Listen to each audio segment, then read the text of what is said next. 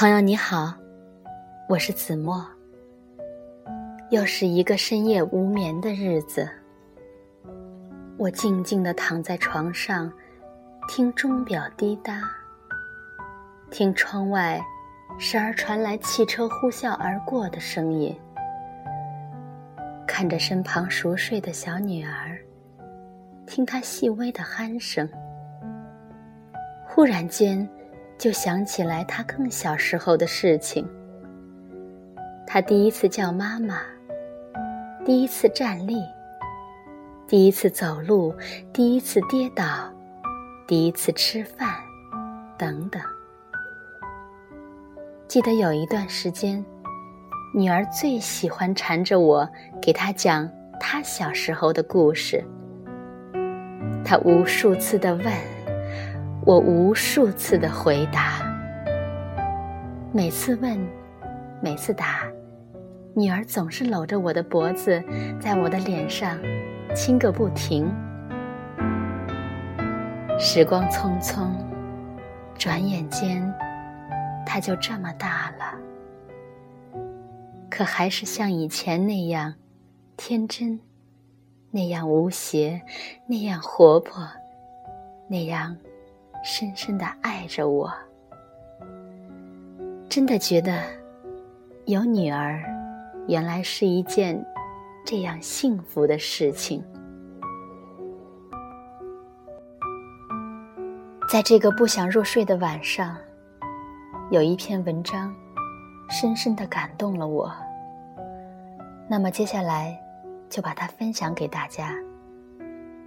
一只。麻雀的故事。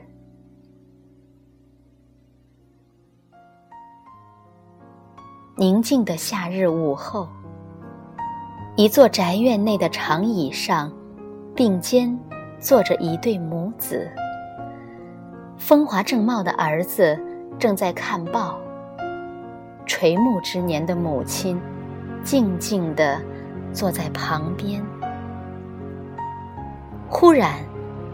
一只麻雀飞到近旁的草丛中，母亲喃喃地问了一句：“那是什么？”儿子闻声抬头望了望草丛，随口答道：“一只麻雀。”说完，继续低头看报。母亲点点头，若有所思。看着麻雀在草丛中颤动着枝叶，又问了声：“那是什么？”儿子不情愿的再次抬起头，皱起眉头。我刚才告诉过您了，妈妈是只麻雀。说完，一抖手中的报纸，又自顾看下去。麻雀飞起，落在不远的草地上。母亲的视线也随之起落，望着地上的麻雀，母亲好奇的略一欠身，又问：“那是什么？”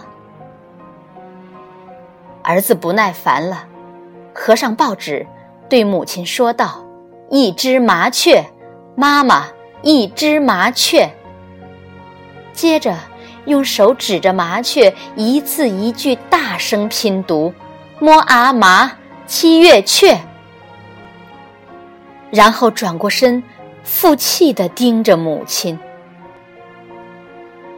老人并不看儿子，仍旧不紧不慢地转向麻雀，像是试探着，又问了句：“那是什么？”这下可把儿子惹恼了，他挥动手臂比划着，愤怒地冲母亲大嚷：“您到底要干什么？我已经说了这么多遍了，那是一只麻雀，您难道听不懂吗？”母亲一言不发地起身，儿子不解地问：“您要去哪儿？”母亲抬手示意他不用跟来，径自走回屋内。麻雀飞走了，儿子沮丧地扔掉报纸，独自叹气。过了一会儿，母亲回来了，手中多了一个小本子。他坐下来，翻到某页，递给儿子，点着其中一段。说道：“念。”儿子照着念起来。今天，我和刚满三岁的小儿子坐在公园里，一只麻雀落到我们面前。儿子问了我二十一遍：“那是什么？”我就回答了他二十一遍：“那是一只麻雀。”他每问一次，我都拥抱他一下，一遍又一遍，一点儿也不觉得烦，只是深感他的天真可爱。老人的眼角渐渐地露出了笑纹，仿佛又看到往昔的一幕。儿子读完。羞愧地合上本子，强忍泪水，张开手臂搂紧母亲，深吻着她的面颊。原来，母亲不是患有老年痴呆症，只是看到了麻雀，回忆起往昔母子间的亲密，故意反复的提问。日记本中那位可爱的孩子。如今已长大成人，不再追着妈妈问那是什么，却只是低头自顾看报，对于身边的母亲不再关怀。往日的温馨已成追忆，眼前的他仅仅被母亲问了四遍，就火冒三丈，不能耐烦。这是一个令人反思的故事。不足五分钟，却浓缩了一个沉重的话题。假如爱有长度，儿女对父母的爱，比起父母对儿女来说，相差几许？二十一与四之间的差距，不是数字的差距，而是难以言说的爱。是儿女穷尽一生也无法偿还的亏欠，那里面蕴含着太多的牵挂。从小到大，从生到死，伴随我们人生的每一步，始终如一。父母深挚的爱，无时无刻不在沐浴着儿女们。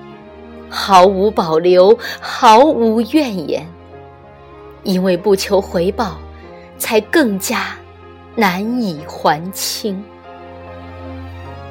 如果父母老了，不要责难他们大小便失禁，弄脏了衣服，他们也曾因此为你擦屎端尿。不要怪他们弯腰驼背，脚步迟缓。他们也曾扶着你直起腰杆，蹒跚学步。不要嫌弃他们，把饭菜与口水留在衣服上。他们也因此为你喂过饭。不要烦他们言语唠叨、含混不清，因为你曾经的牙牙学语、叽叽喳喳。他们却当最动听的歌来听。有父母的地方才是家。在这个寂静的深夜，我多想对我的爸爸妈妈说一声：“我爱你们，朋友们。”如果您也听到了这个故事请您一定也要告诉自己的爸爸妈妈你爱他们。我是子墨感谢您的收听再见。